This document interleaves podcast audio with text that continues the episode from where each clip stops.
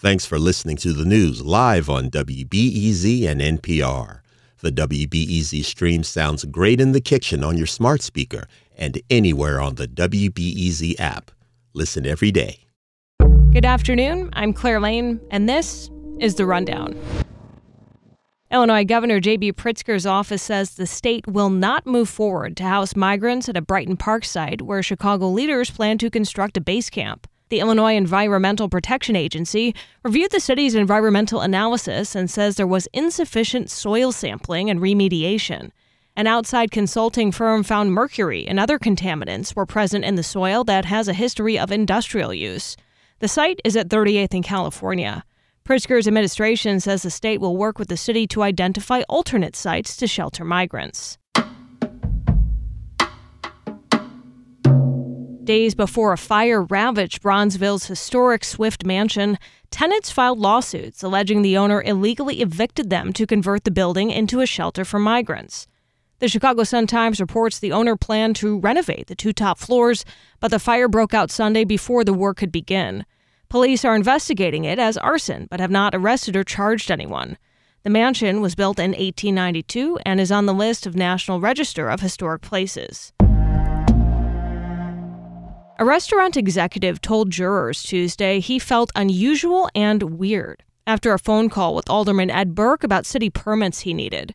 My colleague Mariah Woelfel is reporting that Burke is accused in part of trying to use his power as an alderman to steer business to his property tax appeals firm, allegedly by attempting to withhold permits.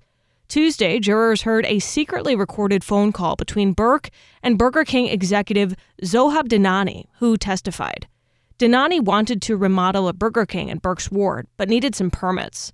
And the call Burke reminds Dhanani of his tax appeals firm and says, quote, You were going to have somebody get in touch with me so we can expedite your permits.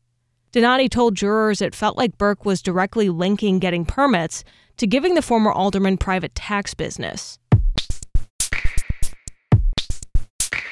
Illinois kids under five will soon be able to receive a free book in the mail every month thanks to a partnership between the state and the Dolly Parton Imagination Library.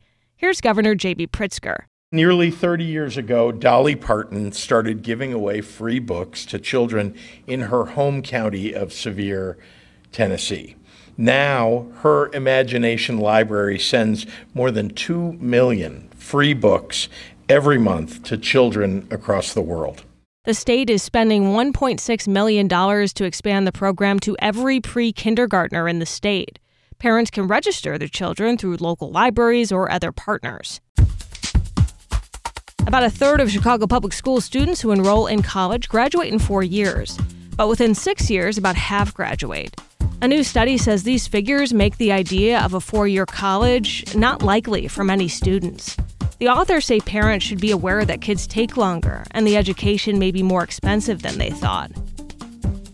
Weather for today rain going up to a high in the low 40s. Tonight, light snow possible late with a low near 31. Tomorrow, cloudy with highs in the upper 30s. You can find the latest news whenever you want at WBEZ.org or on your radio at 91.5 FM. I'm Claire Lane. Thanks for listening.